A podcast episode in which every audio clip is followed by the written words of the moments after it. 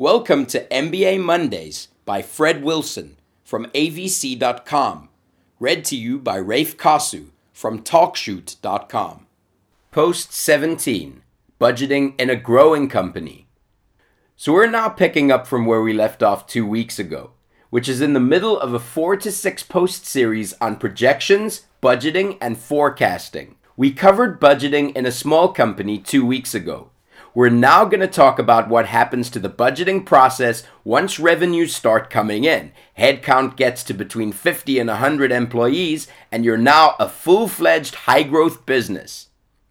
Once you have real revenues, 50 plus employees, and a real business, you should have a full time finance person on your team.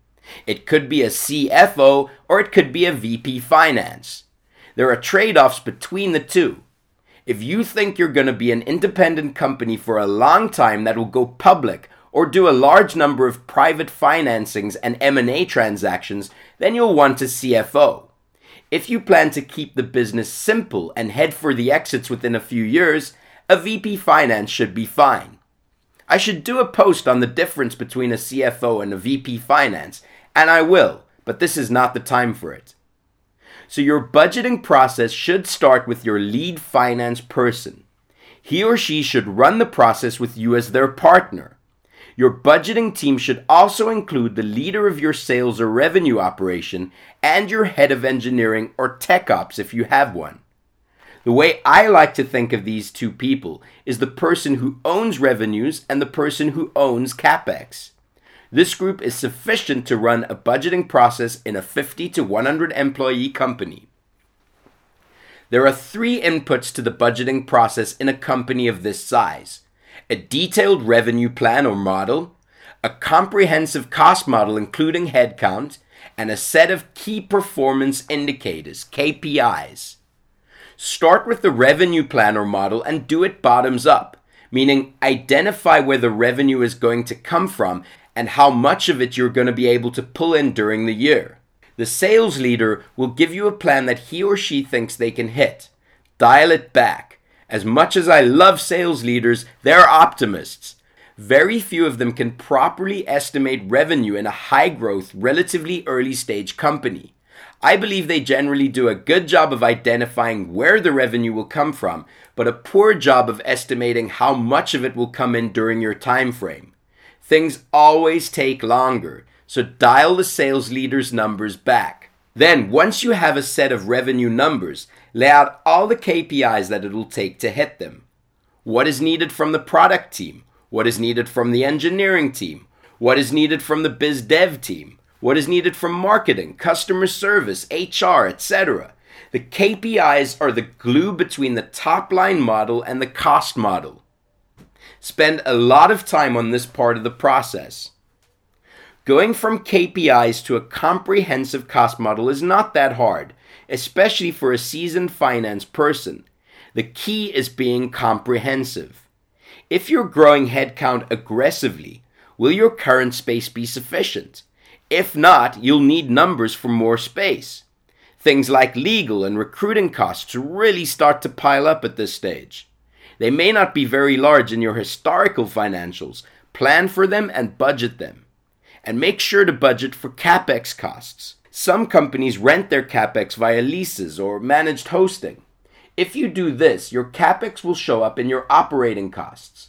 Some companies acquire their capex with cash. If you do this, your capex will show up on your balance sheet. Either way, capex can eat up a lot of cash. So budget for it correctly and make sure your engineering or tech ops leader is held accountable to the capex budget.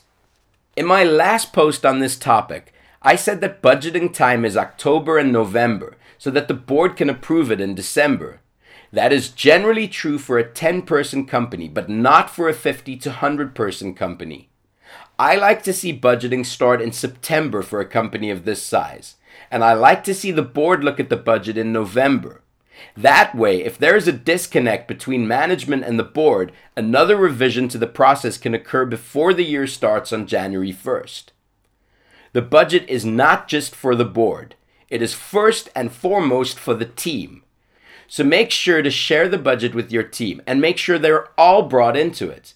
If they are uneasy about it, listen to them and don't force a plan on the team that they don't think they can hit. A company at this stage will have a senior team and they should be accountable to the budget. They may even have incentive comp associated with the budget goals. I like to see the entire senior team participate in the budget presentation to the board.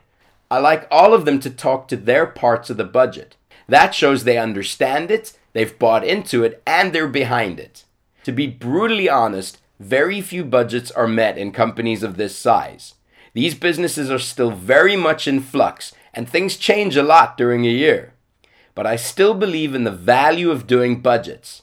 The process is incredibly helpful in establishing what can be done and what can't be done.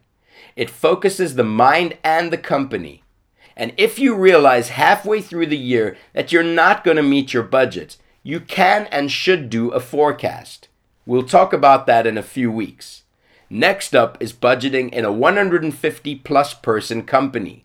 We'll do that next Monday, assuming I don't have another brain fade. That was Post 17 Budgeting in a Growing Company. Thanks for listening to MBA Mondays by Fred Wilson from avc.com, read to you by Rafe Kasu from talkshoe.com.